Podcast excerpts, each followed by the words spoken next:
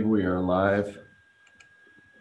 And it is good to see you all. Welcome.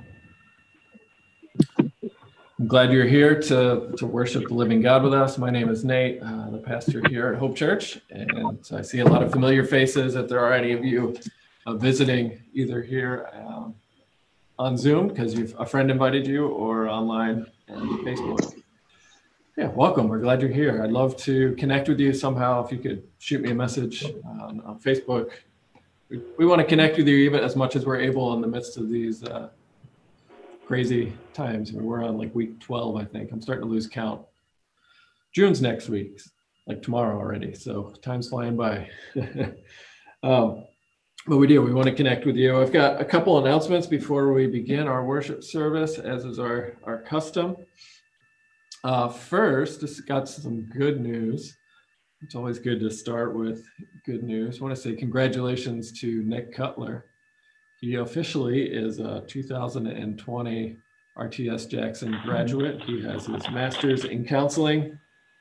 Um, I can share his graduation ceremony. It's up on it's up on YouTube. But it, it's an exciting. He's he's been through two years of a lot of classes, a lot of reading, 400 hours in a counseling room. Um, I think a quarter of those he had to do on a screen because of the, the, the pandemic shutdown. This is, it's an accomplishment. So we're, we're happy for the Cutler family and for Nick and look forward to see what, what God will do in him and lead where he will lead him. Uh, God willing, he'll be with us next week to, to give an update and where he'll where he's hoping to be, or at least how to pray for him. Uh, second, or there's not a whole lot going on, but there is a lot going on in our own lives. And so we are grateful that Terry Cornick's surgery has seemingly gone well. She's no longer in in the pain that she was. So, uh, Jim, please please send our our love to Terry. We're glad she's healing. Uh, we are. I know many of the times when I've talked to people this week, the, the question is when are we going to get back together? When are we opening up? And we are still in a holding pattern, waiting for the all clear. Uh, right now, we're only encouraged to get together in groups of 10 or less. So, so we're waiting because we want, it's going to be different when we get back together, but we want to be able to do this well. And so while we wait, it's just an encouragement and a reminder of what, what Jeremiah says to work for and pray for the well-being, the welfare of our communities. Thinking about our neighbors, thinking about our small businesses, thinking about people with conversations we can have when we come out. Um, pray for our neighbors because it's as as Jeremiah 29 7 says, as you pray for the shalom, the, the well-being, the flourishing of your community, there you will find your shalom and well-being.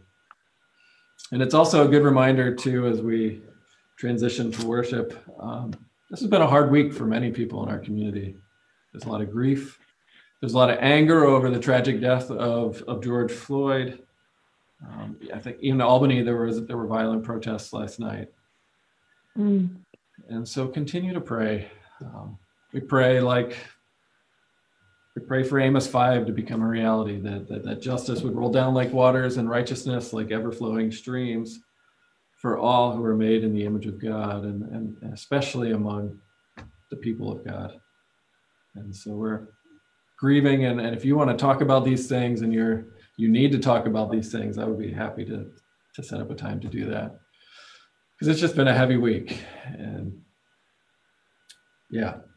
So with that, it's, good to hear Jesus' words Come to me, all who are heavy laden, weary, worn out, exhausted.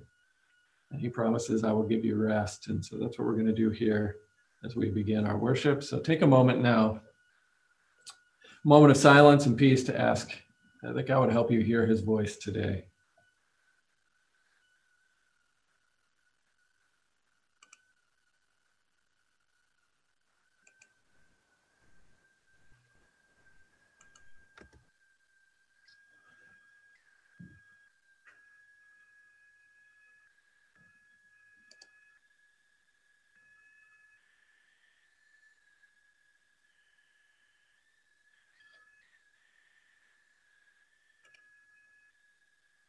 Right. I think Steve Turner, if you're connected, I will turn it over to you.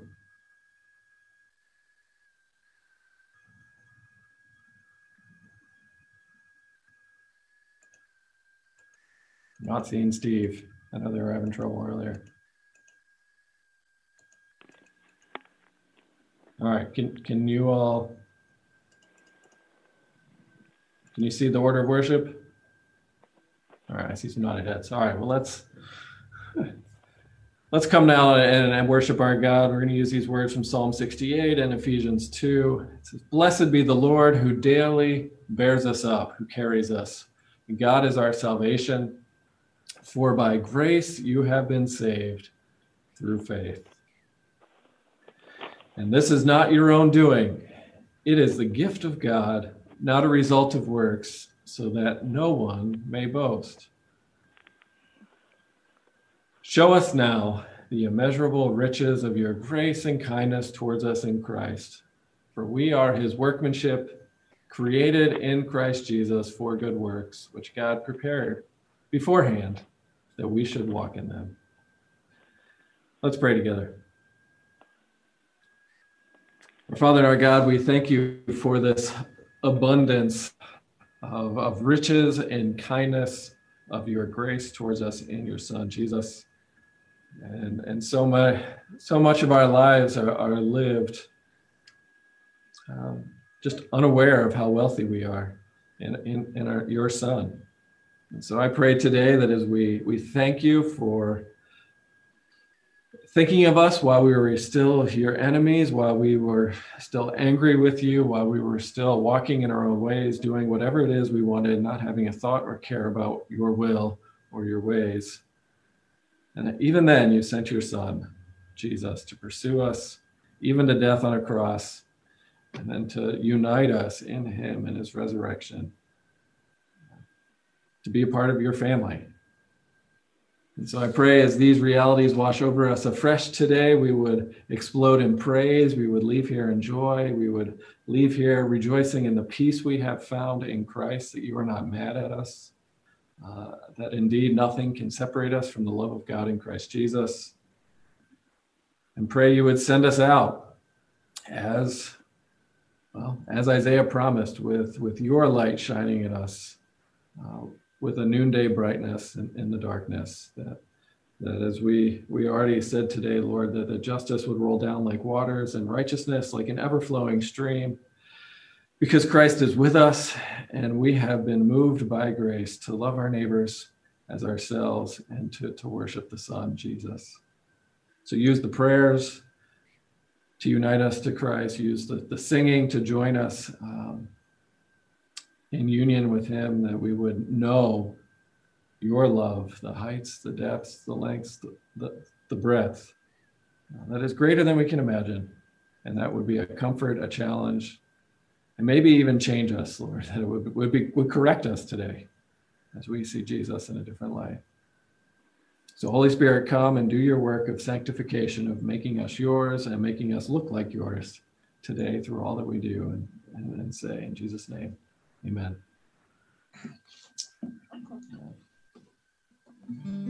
Let's sing or worship the King, and I'll turn it over to John. Thank you. Let's sing together.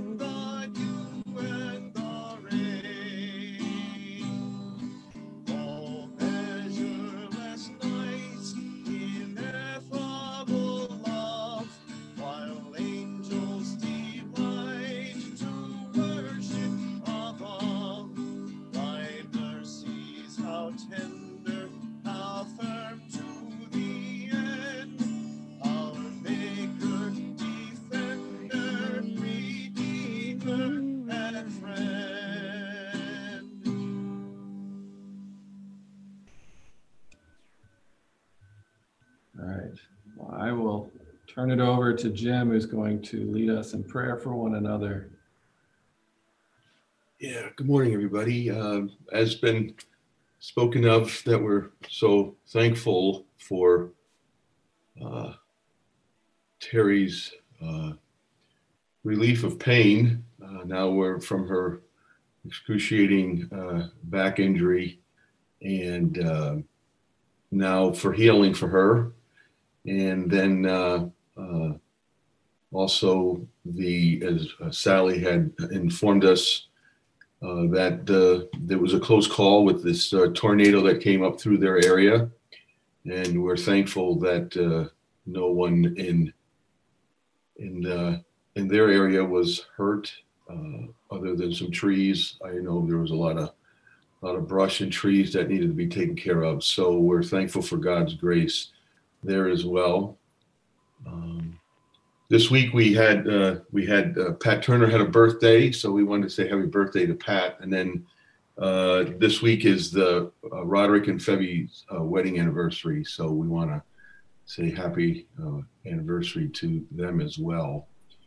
Um, so what I wanted to read this morning is something as a prayer for us as we think of um, the, the church, as we think of our church, Hope Church, and what God has uh, given to us in His Word. And from Psalm 119, he says in verse 33 and through 40, he says, Teach me, O Lord, the ways of your statutes, and I will keep it to the end.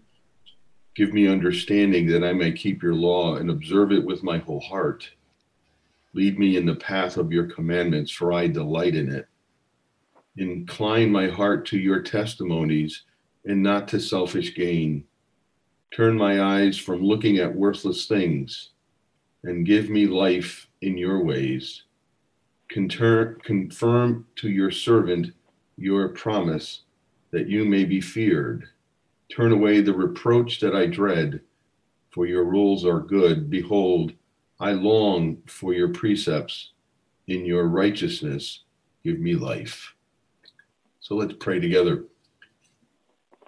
Dear gracious God and Father, we thank you for another day today that we have been given to uh, look outside and thank you for the beautiful day that we see, the sky and and the sun, and we're thankful for this season that is coming upon us as we think of spring and uh, summer and uh, how this all naturally turns by your order, Lord, uh, into a time of of uh, birth and and uh, rebirth and uh, flourishing, and we realize, Lord, that from your your word and from your testimonies, as we've just read, we realize that we've been given this new life in Christ, uh, a new whole new birth, that we now see things differently, and and we pray that as we see from nature, but more from your word and, and your desire and your promise and your work in our lives, your people who do love you and have been given this new birth, we pray, pray that Father uh, that we would flourish. Uh, we would flourish by being righteous and by desiring to reflect the image that we now bear of Christ. Uh, we all bear in the image of our Creator, and uh, we we pray, Father, that as we walk in the world, that we would uh, recognize that image that is borne by everyone that is out and uh, walking in this earth this day.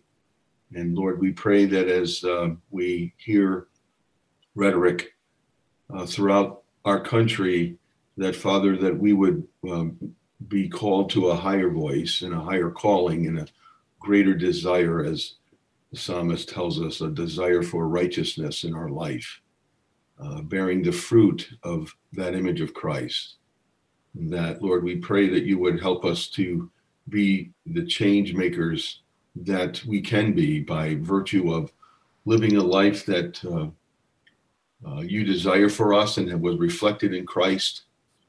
Lord, we realize that that is not what keeps us in your love, uh, but we realize that it is a direct consequence and response to the love that we've already received. And so, Lord, we pray that you would help us when we see this violence and we see all the things that are going on, that we pray uh, that we realize that there has been injustice. And we realize, Lord, that there has been all these things going on for years.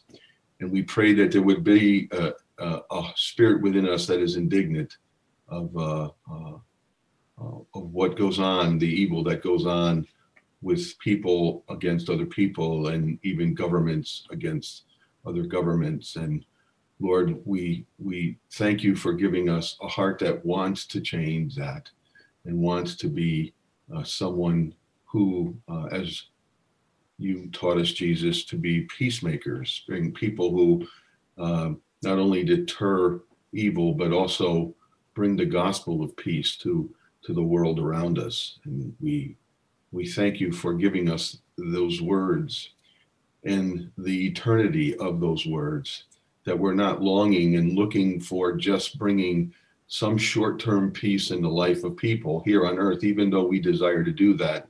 But Lord, we pray that you would give us the long term look of, of that. Uh, there is a love, Lord, that you desire for us to have. But we realize that if we are not right with you, Lord, then we deserve the justice from you. And so we pray that you would impress that upon our hearts as we think about all the terms that are flying around us. Uh, from the media and from uh, the uh, conversations and from the social media and from places where people just pontificate and people just emote. Uh, we just pray, Father, that you would give us the ears to hear your voice and, and desire for your statutes as we've read this morning. And so, Lord, we, we pray that you would be with us as we walk in the world that we would be the people that desire to look like Jesus and to bear the, the words of Christ and to bear the gospel of Christ in our lives. So, Lord, thank you for this week for uh, keeping us safe. And um, thank you, Lord, for keeping uh, the inheritance that we are longing for for all eternity, that you are keeping it in heaven for us. And uh, Lord, we know that there is no greater safe in the world that can hold that precious uh, uh, reward and that precious treasure than you, Lord. So we thank you for that. So may we rest and may we rejoice in knowing that uh, we are experiencing now uh, salvation and that we are experiencing a uh, this the recipient and recipients of this uh, great faith and relationship that we've had with you that you have done for us. And now, Lord, uh, as we've been called to be obedient, we pray that we will do this for your glory. So, Lord, we pray that you'll give us the eyes to rejoice with those who rejoice as we talked about birthdays and anniversaries and healings and and making it through uh, storms and surgery, Lord. We thank you for that. We pray, Father, that you would give us opportunities this week to be able to hear your voice and to see the Spirit's work in our life as you open doors and opportunities for us to be able to be the image of Christ and to give them for the, to give those who whom you open the door for to uh, be able to uh, give an answer for the hope that lies within us. So, Father, we pray uh, again that this day of this day of rest, this Sabbath, would again refresh us, would again open our eyes to the blessings that we have already, but longing for the blessings that we will have for all eternity. So we ask you to keep us whole, keep your church, Hope Church, together in love with one another, in love with you, and to be the people who desire to love in a way you desire us to do. And we pray this in Jesus' name. Amen.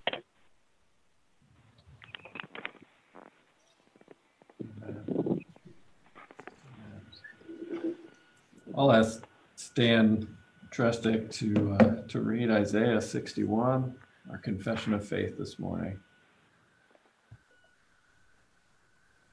I will greatly rejoice in the Lord. My soul shall exult in my God. For he has clothed me with the garment of salvation. He has covered me with the robe of righteousness. As a bridegroom decks himself like a priest with a beautiful headdress, and as a bride adorns herself with her jewels. For as the earth brings forth its sprout, and as a garden causes what is sown in it to sprout up, so the Lord God will cause righteousness and praise to sprout up before all the nations. For Zion's sake, I will not keep silent, and for Jerusalem's sake, I will not be quiet, until her righteousness goes forth as brightness and her salvation as a burning torch. Nations shall see shall see your righteousness, and all the kings your glory. And you shall be called by a new name that the mouth of the Lord will give. You shall be a crown of beauty in the hand of the Lord, and a royal diadem in the land, in the hand of your God. You shall no more be termed forsaken, your land shall no more be termed desolate, but you shall be called, My delight is in her, and your land married. For the Lord delights in you, and your land shall be married. For as a young man marries a young woman, so shall your sons marry you. And as the bride, bridegroom rejoices over the bride, so shall your God rejoice over you.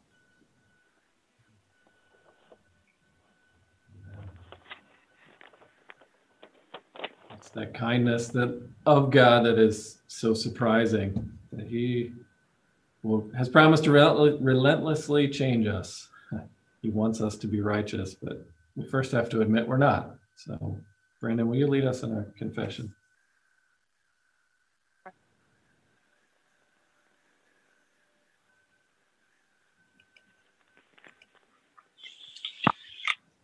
Let's pray.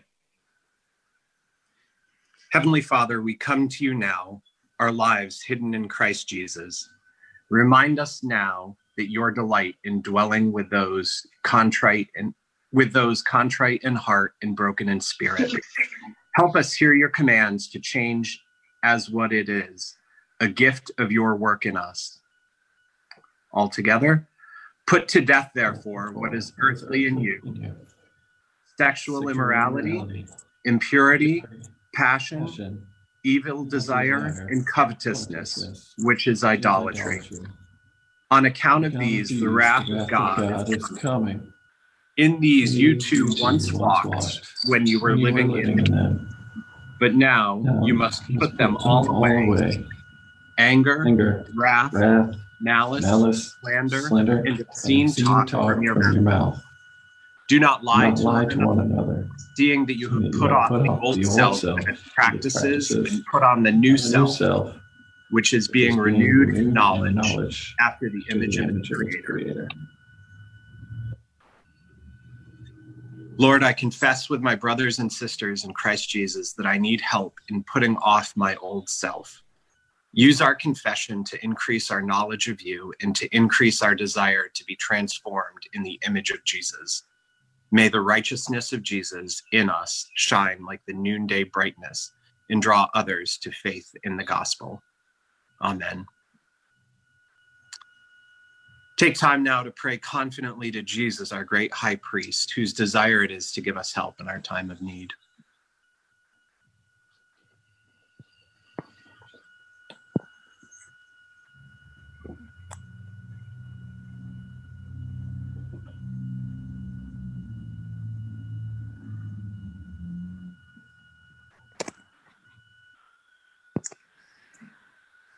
All right, we'll turn now to our time of teaching with the kids. Um, I can see, let's see if I who I can find on on kids. Oh, that's David and Ray and Sally, and nice to see you all. Sorry, I'm scrolling through my screen. Hey, there's at least my children. Uh, well, um, it's good to be with you all this morning. It's nice to see all, all of your faces, and it was really nice to chat before the service. Um, so, for those kids that are here, we've been uh-huh. learning the Lord's Prayer. So, the part of the Lord's Prayer that we come to now is about daily bread and bread. Why is Jesus talking about bread? The part that we're going to learn today is give us today our daily bread. Hey, Connor. Give us today our daily bread is what we're going to talk about. And the what I think of when I pray this, and what I would like you guys to think of when you're praying this, is something that Jesus talked about just after he taught his disciples how to pray this prayer. Um, in Matthew 6, if you want to look in your Bibles, he taught the Lord's Prayer and then he talked about it afterward. And starting in verse 25, he starts to talk about worry. And this is what I think of when I think of daily bread. And I'll just read the, I'll read 25 and following.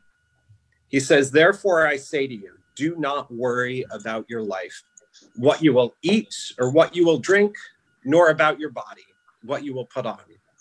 Is not life more than food and the body more than clothing? Look at the birds of the air. For they neither sow nor reap nor gather into barns, yet your heavenly Father feeds them. Are you of not are you not of much more value than they?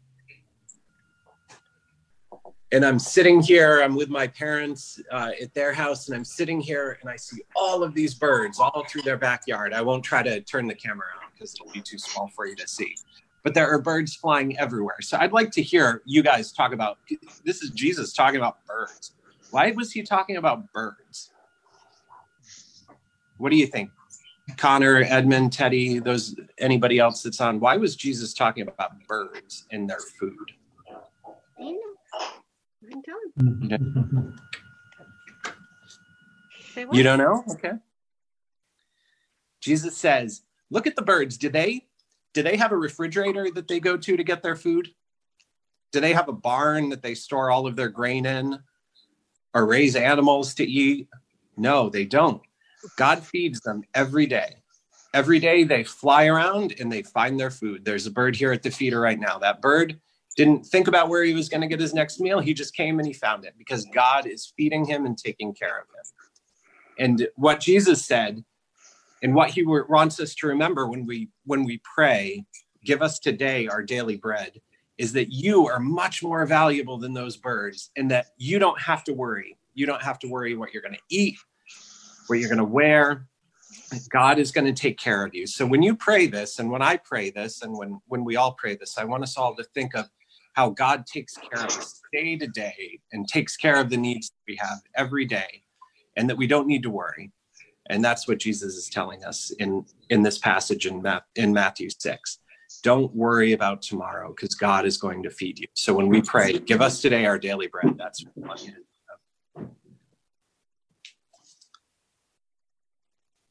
All right, now if we can present the Lord's we'll join together in the Lord's Prayer. So let's say together the Lord's Prayer. Our Father in heaven, hallowed be your name.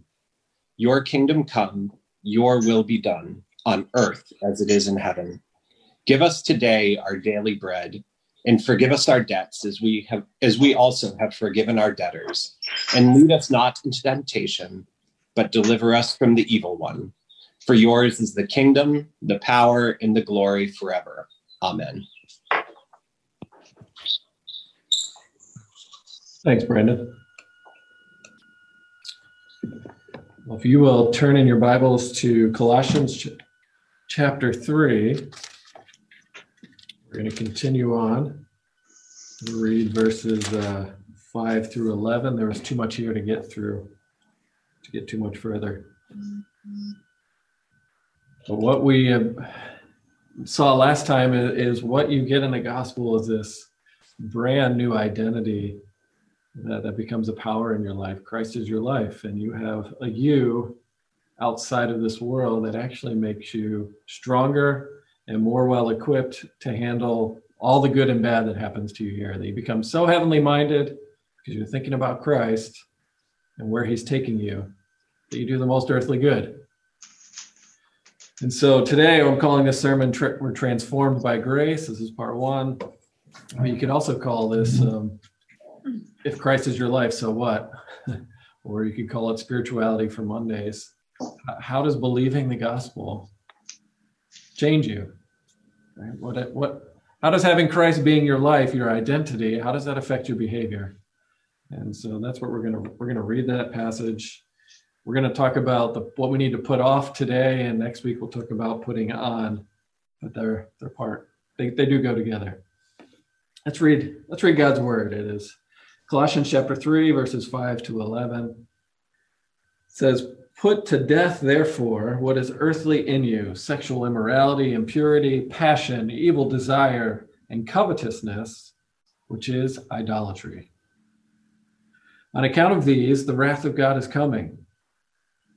In these you too once walked when you were living in them, but now you must put them all away anger, wrath, malice slander, and obscene talk from your mouth.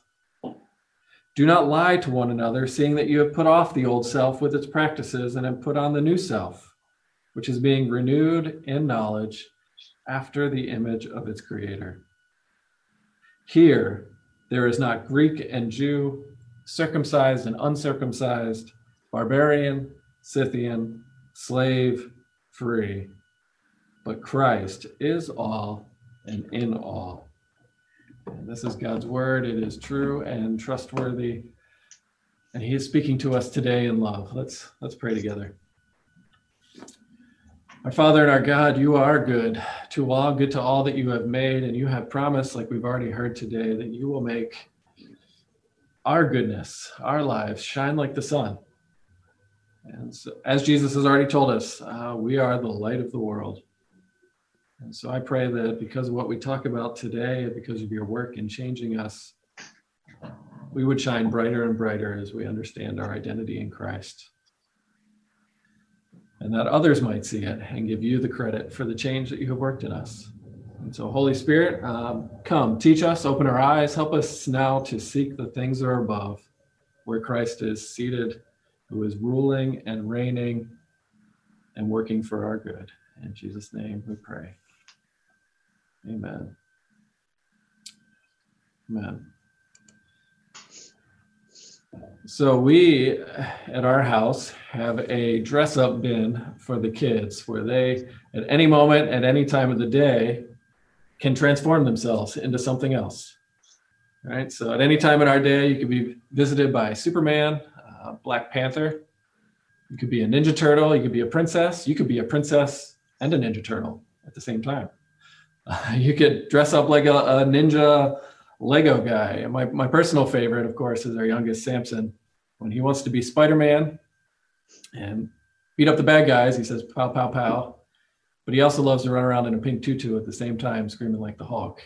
So he's he's he's wearing all kinds of identities at the same time. It's very cute. but the other day, I was thinking as I was getting ready for the sermon, I was listening and, and meditating on this, and, and one of our kids came up and said, Daddy, I want to be a superhero. Help me put this on.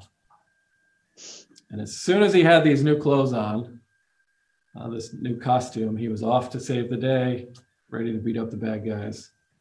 And that's such a great image, I think, of what Paul is getting at here in Colossians 3 is you have been given Jesus' clothes. And now with his clothes, you live completely differently. Right? You have put on this new self. Uh, with this, these clothes, you now have strength and power and abilities and desires and behaviors that you didn't have before.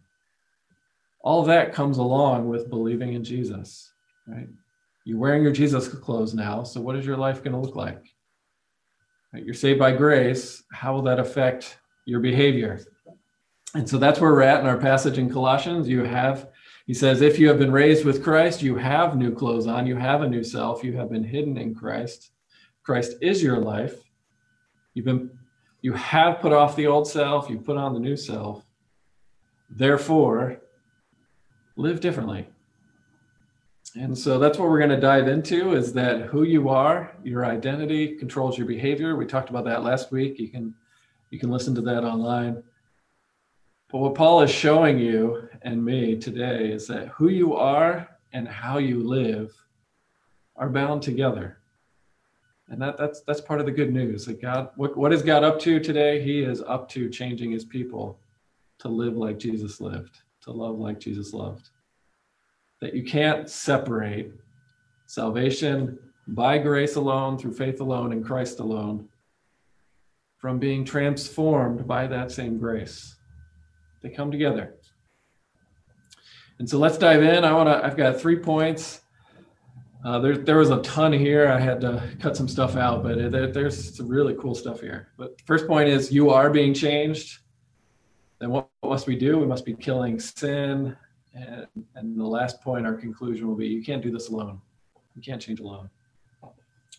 And so, first point, if you're following along here, you're being changed. I find this helpful to say, okay, where are we going? Right? And, and verses 9 and 10 show you and tell you what kind of person God is making you through your faith in Jesus. He says, Do not lie to one another, seeing that you have put off the old self, put on and put on the new self which is being renewed in knowledge after the image of its creator. So, what is happening to you when you follow Jesus? There, there's something that has happened. That there was an old you, and now there is a new you, an old self, a new self. And, I, I think it's helpful to, to think about this translation of self as man, uh, as human, right? Because Paul is talking about creation and new creation.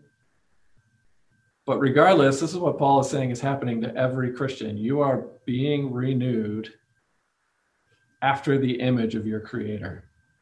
You're being made to look like your creator.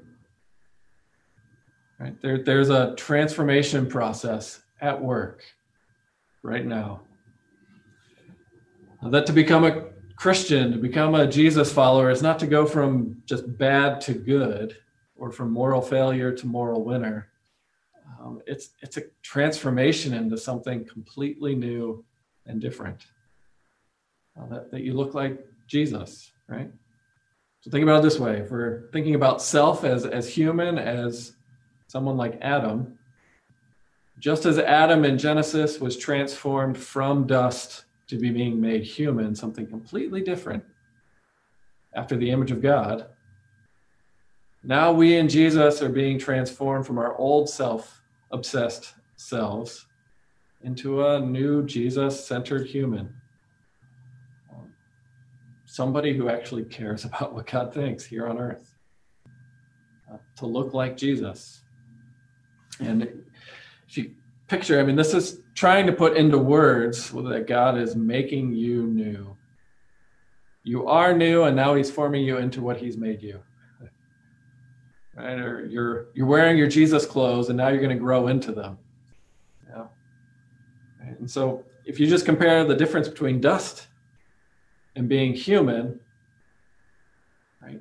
Compare then the difference between being a sinful self to to someone who's going to be like Jesus. That kind of transformation.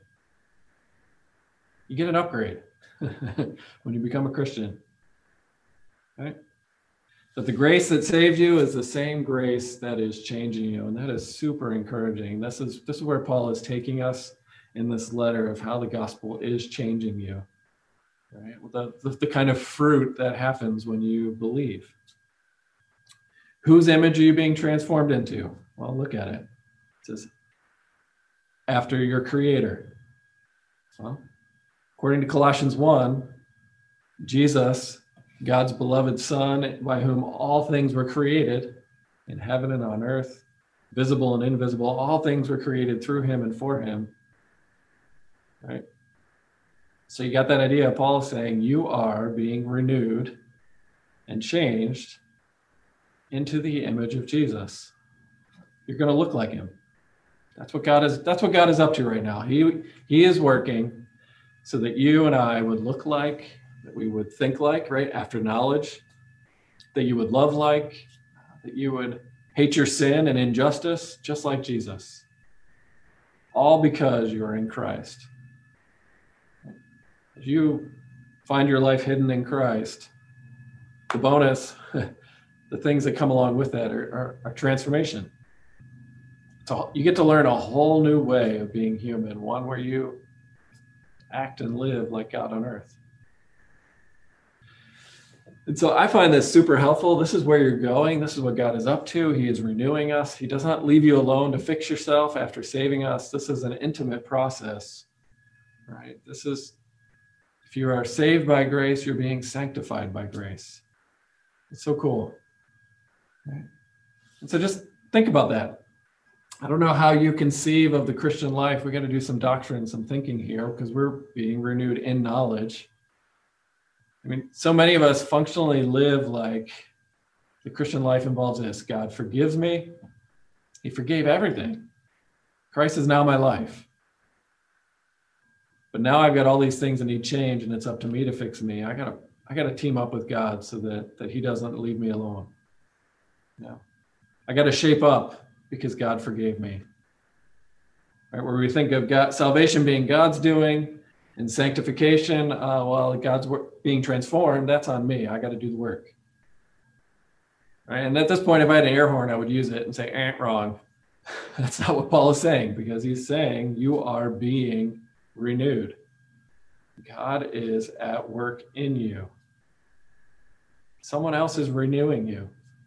To be renewed, it's it's a passive verb. It's it's one of those good news verbs. Grammar is grammar is encouraging. God is changing you. God is more interested in, in us changing than, than we are. And, and you get that it just in that little phrase. You are being renewed after the image of your creator. So the way we think about this, uh, our, our denominational standards, uh, summary of Christian teaching, the Westminster Shorter Catechism says this. This is this describes God's work of change in you it says, sanctification is the work of God's free grace. So, did you hear that? Sanctification is the work of God's free grace, where we are renewed in the whole man, our whole humanity, humanity after the image of God, and enabled more and more to die into sin and live unto righteousness. So this is just part of what the scriptures teach, what the gospel is doing. You are being changed, and whatever progress you make as a Christian it's because God has been at work in the past, and you can rejoice in his goodness and his grace to you.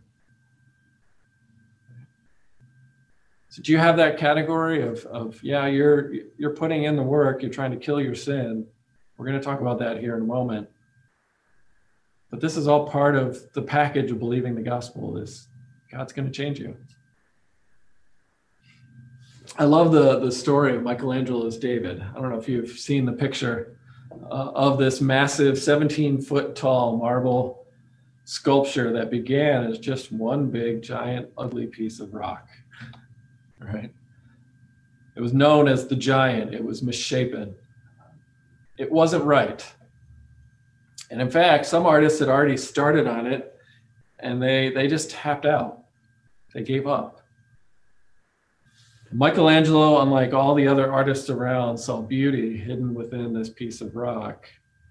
And for three years, we're told, he labored to transform this rock into this massive, majestic work of art.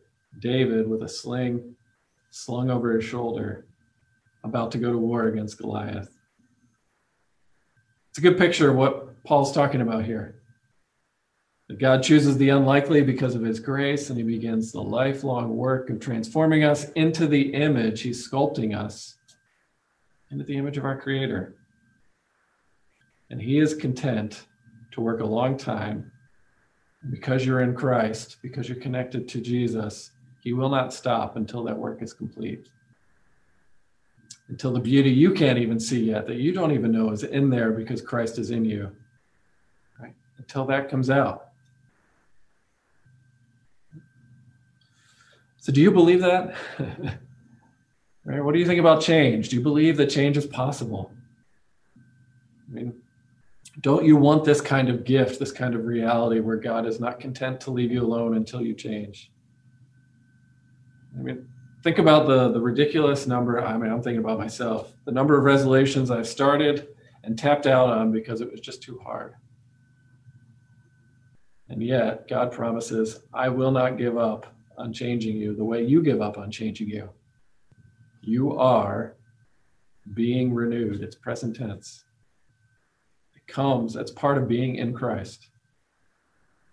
Right? And this is an unparalleled hope for change. You will not find this kind of hope for people, for human nature, within the Christian doctrine. All right? Freud. You've heard this before, but Freud did not like people, even though he's in the business of helping people. His view, I mean, he was known to be saying people are trash. They don't change. In our secular worldview, our neighbors, I mean, we're being told over and over again, we're just humans are just sophisticated animals. We have to give in to our desires. I love what I love. I am who I am. I can't change that. But what the gospel comes along and says, yeah, you, you need to change. There's something wrong with you. There are things that need to be put to death. But God is at work to change you. And because He is at work, you will change. And that hope of transformation is available to anyone who believes it doesn't matter who you are, where you're from, whether you're rich, whether you're poor, how educated you are. If you are in Christ, Christ is in all and is all, which gives hope for any human being who comes to faith in Christ that God will work in you. Right? So be encouraged. This is this is the first point. This is what God is up to. He is changing us into Christ's image. God will change you as you tap into the resources the gospel gives, as you learn to live with Christ as your life. Now, second point. Right, this, this goes back to the beginning in verse 5. Be killing sin. Be killing sin. Put to death what is earthly in you, he says. Right? We are being changed. We want to restore, rejoice in God's sanctifying and renewing grace. But the reality is, I can't change, you can't change without dying, without dying to some of the things that we, we want. Right? So that, that's verse 5. Put to death, therefore, what is earthly in you sexual morality, impurity, passion, evil desire, covetousness, which is idolatry. On account of these, the wrath of God is coming. In these, you too once walked when you were living in them. So, this is the idea. Right? I mean, you can you can read Colossians 3, but you can see the connection. Paul wants you to connect Jesus' death once time for all for your sins. That is done and accomplished. But now your everyday reality is lived by faith in that cross, which means there are things here on earth that you have to die to. You have to die to your own self wants. You get to join in to Christ's suffering, I could put it that way, by saying no to what is harmful to yourself, to others, and offensive to your Creator.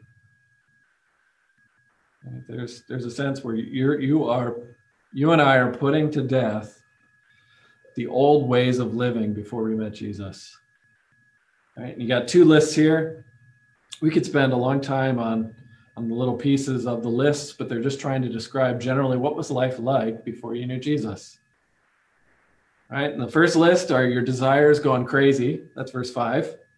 Sexual immorality, covetousness, evil desire, idolatry. And idols or idolatry is simply a God substitute, something you love and live for other than the God who made you. An earthly thing that you love in the place of God, a God substitute. And that has resulted in all kinds of crazy behavior. Then you got another list uh, about anger. That's verse 8 anger, malice, wrath, slander, obscene or, or abusive language. And uh, we could take a long time to dissect this list, but just think of it this way there are two ways to summarize what's wrong with me my, my idolatry and my anger. It's a great summary of what's wrong with me and what's wrong with the world. I love the wrong things too much. And because of that, I get angry about all the wrong things. And it, it just, it works its way out and causes all kinds of breakdowns in my life. So we need to put those things away, put them to death.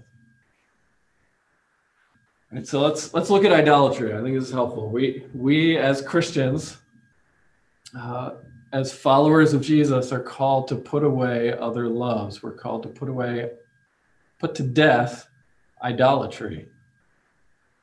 Right. And every one of those words in, in verse 5, they're all connected to your loves, to your desires, just telling you what idolatry is all about. Right? So, covetousness, I want. It's a great I want word. It's connected to, to greed. Um, sexual immorality. Uh, sexual immorality, the word there, porneia, it's, it's like a junk drawer kind of term. It's just used to describe any kind of sexual behavior outside of marriage between a man and a woman. Right. But sexual immorality is connected to your desires, your lusts, your passions, those controlling physical urges that we have. You have evil desires, he describes. And evil desires, I've talked about this before, it's, it's, it's all over the New Testament. We have these epithumias, which is a Greek word, and it's just a, it's an epic desire a huge desire. It's a desire that's on steroids that is consuming you and me. Right? A great picture of this, you've all seen the old cartoons where the characters see something they like that either smells, they either smell good food or they see a beautiful creature, right? And, and, and their eyes bug out and they just kind of float across the screen towards what they want because they're being controlled by their evil desires. They're, they're they're super desires. They're controlling. And this is Paul's point that our behavior outside of Christ, well, just in general, our behavior as human beings is always controlled by what we love. And because we're sinners, that is called idolatry. Loving things other than our Creator here on earth too much. And our behavior then is controlled by our loves, by our idols. See that connection? I do what I want because of what I want. so, what is God up to right now in the midst of a global pandemic? Everybody's, I've, I've had conversations about this, and we're just wondering what, what is God trying to teach us? And I know what you can say with 100% confidence without sounding weird according to this passage. God is transforming you to be like Jesus. And you can use this time to see where how God is showing you the earthly things that we love too much, to reveal to us our idols. Right? He, like a divine artist, right? God is chipping away at that, that marble slab of selfishness, trying to make you, mold you, shape you into the image of Jesus. So, if we are commanded here to put to death what is earthly, to put to death our idols, you got to figure out what your idols are. How do you figure out your idols? Well, they are the things you want, the things you adore, the things you worship, the things you daydream about, the things you long for and live for, the things you cannot imagine life going on unless you have them. One, one person put it idolatry are the things you think about when you are alone. You have not, nothing else. That, that's one way to, to, to look for them. Sexual immorality, right? That, that's rooted in idolatry. It's rooted in wanting someone to love me here on earth more than anything else. But when you do that, you put all that kind of pressure on an idol, on another human being, in marriage or not right? It's going to result in all kinds of disappointment because no human being can live up to that godlike expectation, which then results in bitterness, then results in anger, then results in uh, frustration, and sometimes even a lack and of willingness to forgive. All because we want another human being, an idol, to be God to us, a God substitute. That's just one example. So, what are your idols? Right? Where, what are those things that you love more than anything else? You're precious, these things you can't let go of. Paul is saying, put those to death out of love for Jesus, out of love for Jesus' love for you. Because, well, it's like my my child, right? You're wearing Jesus clothes now, so now go out and live like Jesus. But that involves putting off old clothes, the old ways of living. I came across this week as I was preparing this sermon um, a great conversation by Becky Pippert. She's a Christian author who loves talking about Jesus with non Christians. And she describes to a non Christian what this process of putting off would look like for a particular person that was really helpful.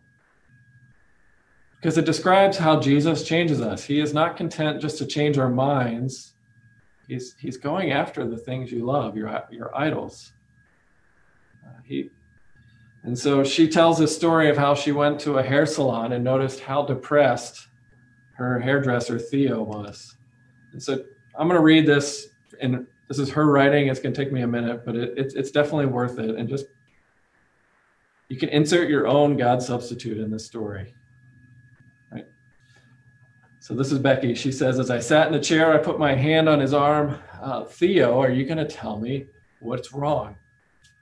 And he looked at me and said, Becky, you are the only customer all day who's even noticed that I'm depressed. And he continued, I've had a partner for several years. To be honest, I cherished and worshiped him. But last week he moved out and I am absolutely devastated. Since you are a Christian, are you going to tell me our relationship was doomed because I'm a homosexual? Becky took a deep breath and she said, Oh, Theo, I am so grieved to see you in this much pain. And actually, I think the issue you are struggling with is deeper than your sexual identity. In fact, I have a straight friend, Anna, who just told me the exact same thing. She met the love of her life and was certain that their love would heal them both. But he recently left her for another woman and is now clinically depressed. And yet, what I find interesting is that you both told me that you worship your partners, which is very insightful. Why is that insightful? He asked. And I told him, because we have been created to love and worship God, we have worshiping natures. Where, where we run into trouble is when we try to worship something other than God, when we put something else in God's place. It can be good things or bad things, but God's substitutes will always fail us because they aren't big enough ultimately to build our lives upon. Theo said, that is exactly what my partner told me. He said, I was trying to make him my everything. He even said, I'm not God. I can't possibly meet your need. And frankly, it's exhausting.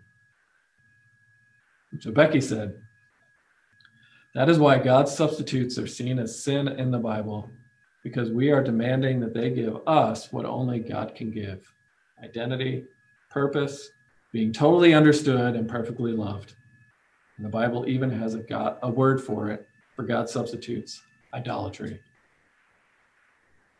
And Theo looked at me in astonishment and said, So you're telling me that according to the Bible, my suffering is actually due to the fact that I've been worshiping the wrong thing? Exactly. And Theo, you are not alone.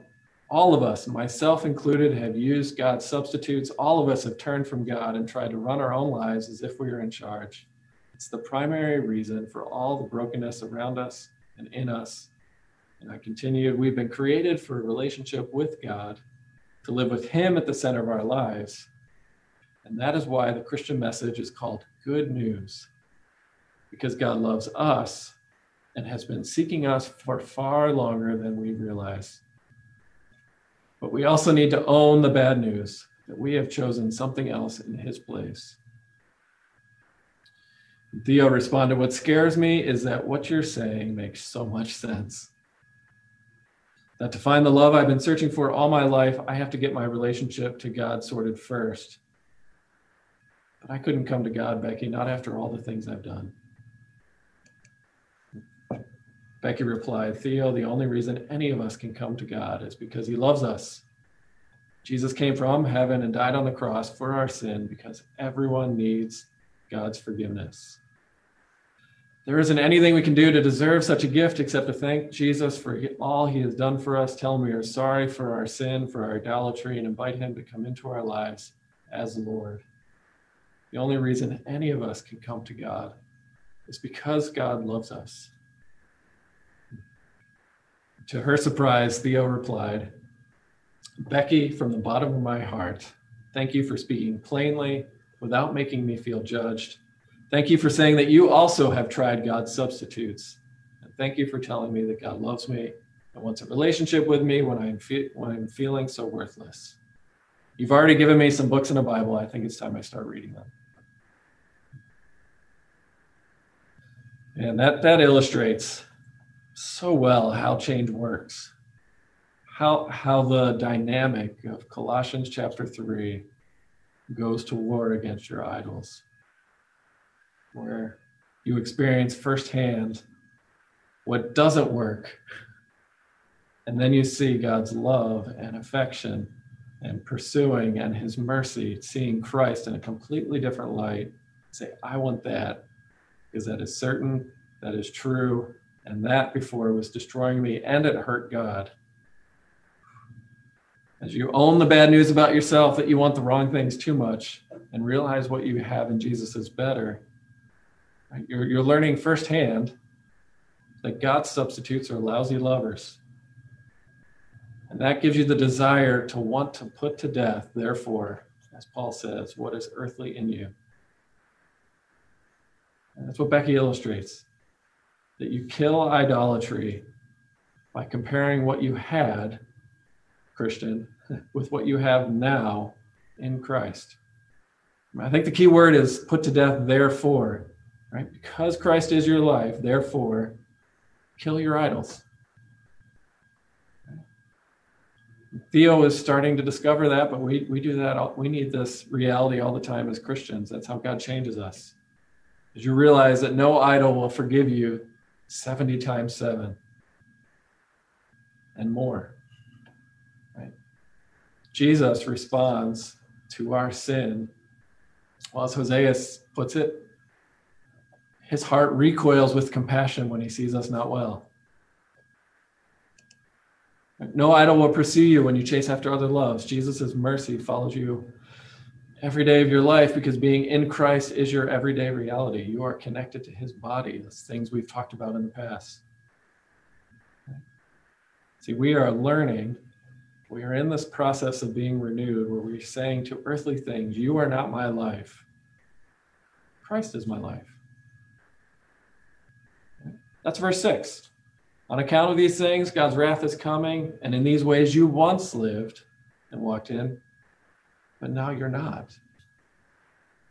Paul isn't saying God's going to be angry when you screw up.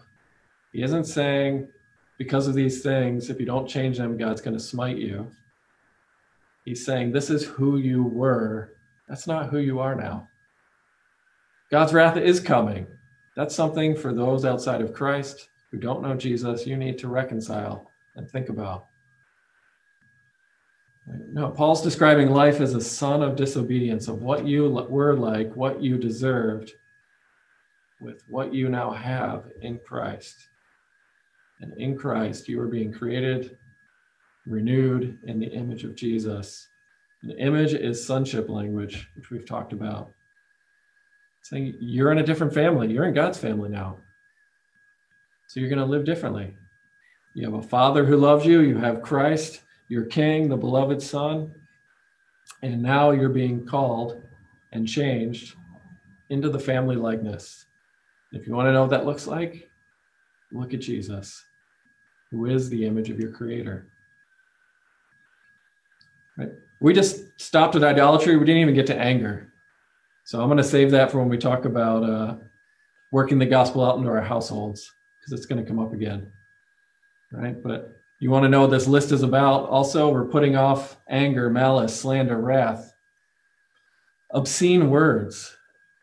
And obscene words are literally abusive language. The words that you explode in anger that just tear people apart.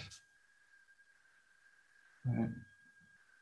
But you could consider it this way if you're still trying to figure out your idols, your anger your fits of rage, when you want to destroy someone because they're threatening something you love, your idols, right? Your anger helps you see what your idols are.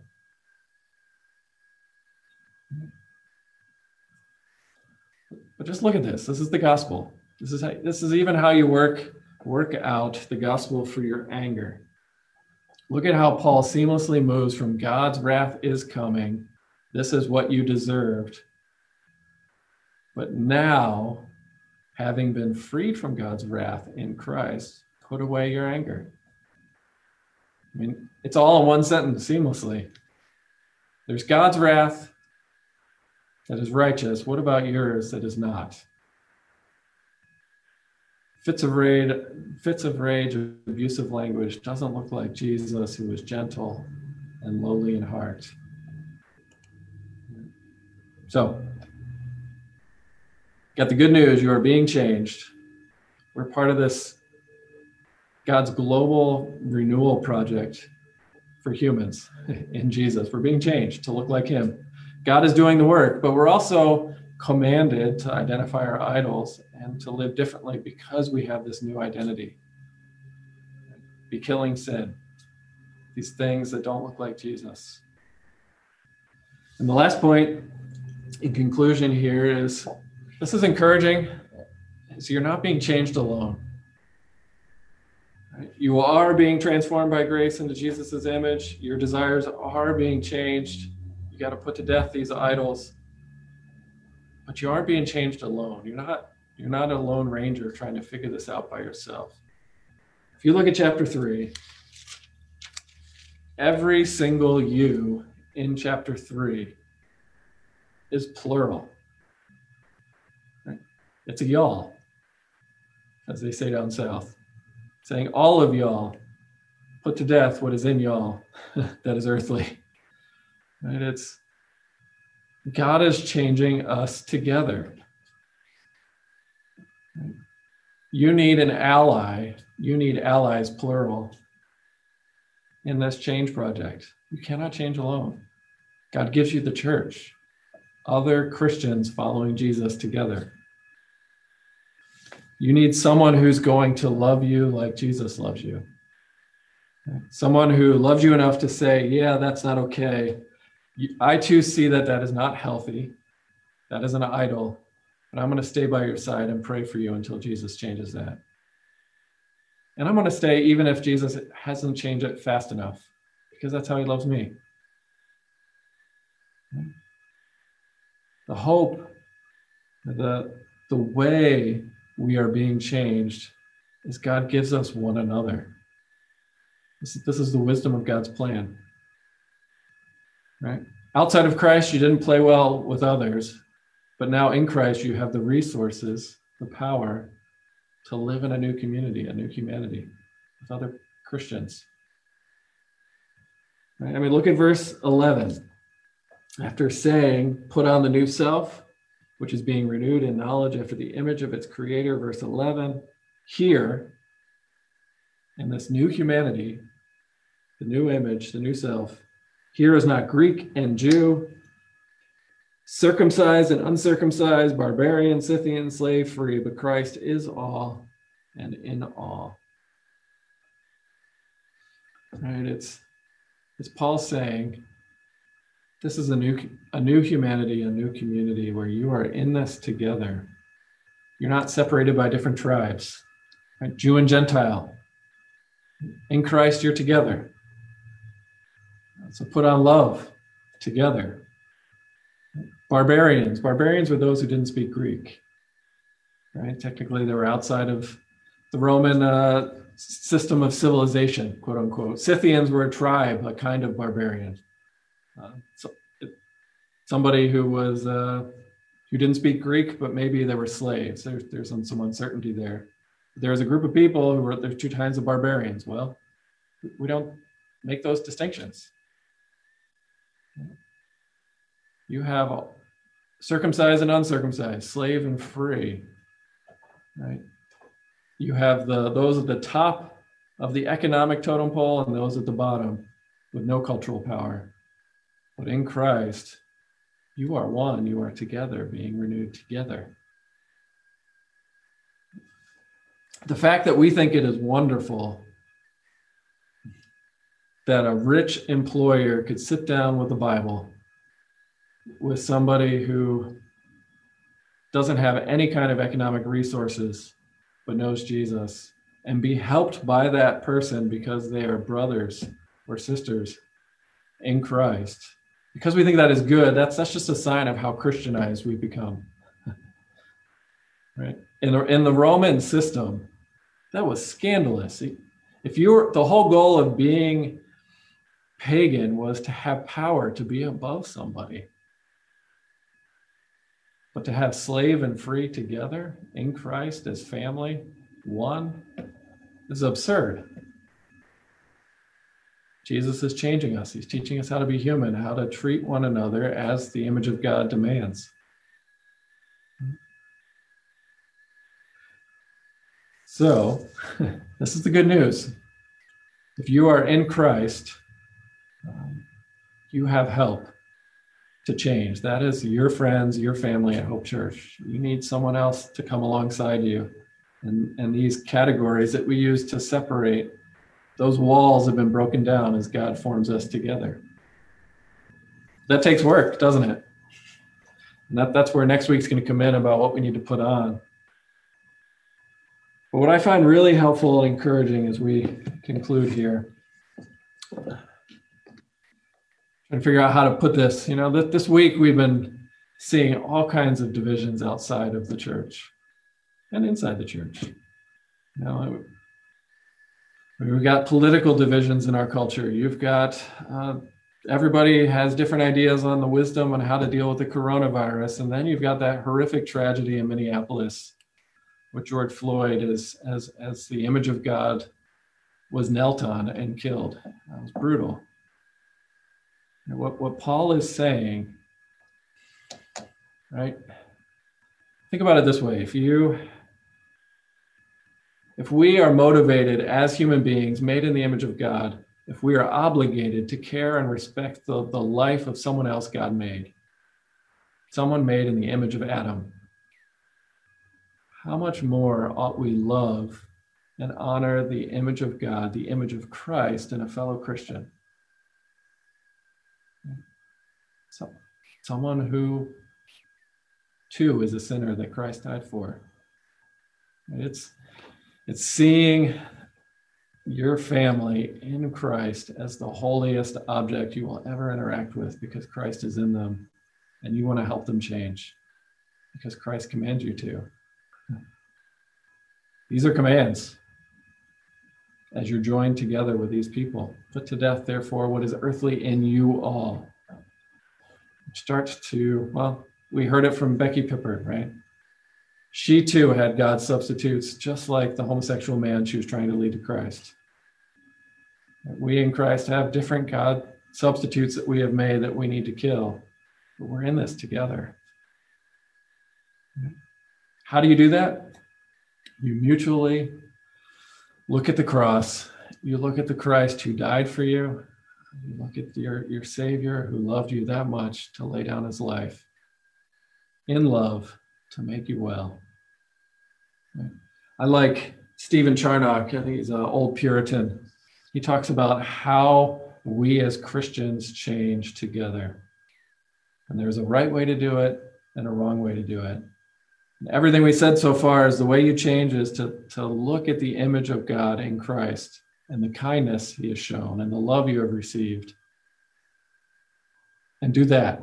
right? And so here's Charnock. He says, there's two ways to change. You can try and change legally by the law, or you can change because of the love of the gospel, the love of Christ.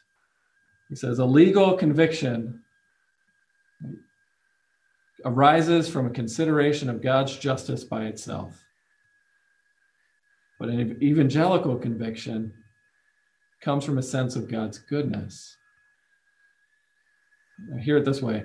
A legally convinced person says, you know what, I have when I offended God, when I've done the wrong thing, I have exasperated a power that's like the roaring of a lion. I have provoked one that is the sovereign Lord of heaven and earth, whose word can tear up the foundation of the world. Right? Translation God is big, he is mad. I better run. he's going to tear me apart like a lion. I'm scared because I've broken the law. But someone who loves the gospel, who is in Christ, who's convinced by the goodness of God in Christ, cries out, I have made furious, uh, I've offended, put it that way. I have incensed the goodness that is like the dropping of a dew. I've offended a God that has had his hand stretched out to me like a friend. My heart must be like a marble. My heart must be made of iron to throw his blood back into his face. You see the difference? Right? The difference is those who are in Christ, who have made Christ their life, who Christ has made his life.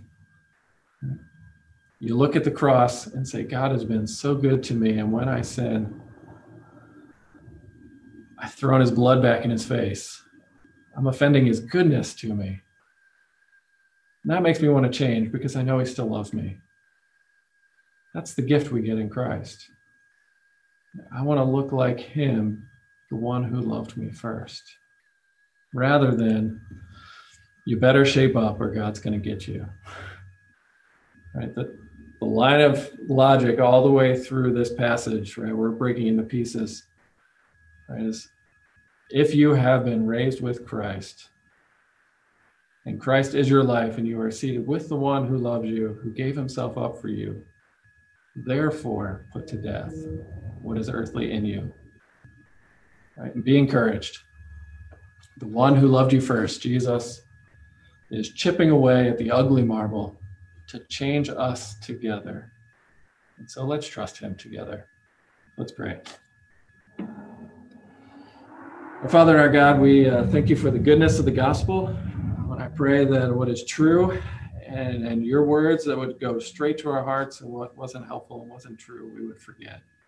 What we remember most clearly is that you are at work changing us and you are more patient with this process than we are. And so I pray for Hope Church that we be a place where people meet Jesus, where they see this grace worked out, and that we can learn to help one another to put to death our God substitutes. So do that for us by the power of your Spirit, we pray in Jesus' name. Amen.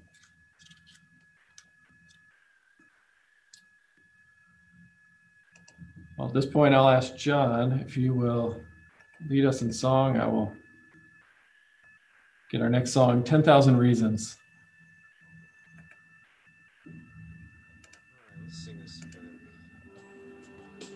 Thanks, John. Bless the Lord, oh my soul, oh my soul. Worship his holy name. Like never before, oh my soul. I'll worship your holy name. The sun comes up it's a new day dawning. It's time to sing your song again. Whatever and whatever lies before me, let me be singing when evening comes. Bless the Lord, oh my soul. Oh, my soul, worship his holy name. Sing like never before. Oh, my soul, I'll worship your holy name. You're rich in love and you're slow to anger. Your name is great and your heart is kind. For all your goodness, I will keep on singing. Ten thousand reasons for my heart Bless the Lord, oh my soul, oh my soul. Worship his holy name. Sing like never before. Oh, my soul, I'll worship your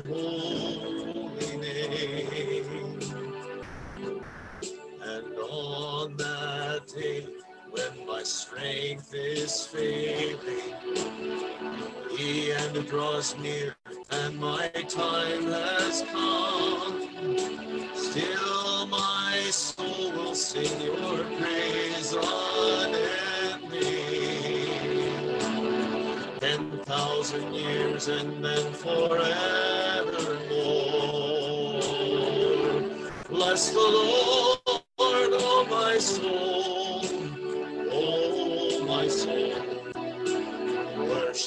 his holy name.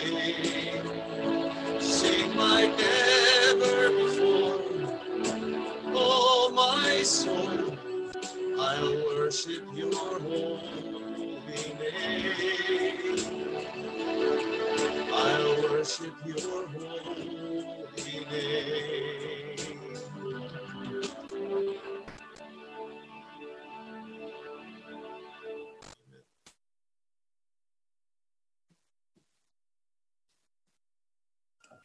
Well, hear now the benediction. This is a blessing from God. This is the last time for this month. We hear this from Colossians and Isaiah. Now to you who were formerly alienated and hostile in mind, who have now been reconciled to God through the death of Christ, who have been brought into his own presence and stand holy and blameless before him without fault. Go out now in joy and be led forth in peace until we hear the mountains bursting into song before us and we see all the trees of the field clap their hands because Christ has returned. So go now as his witnesses. Amen.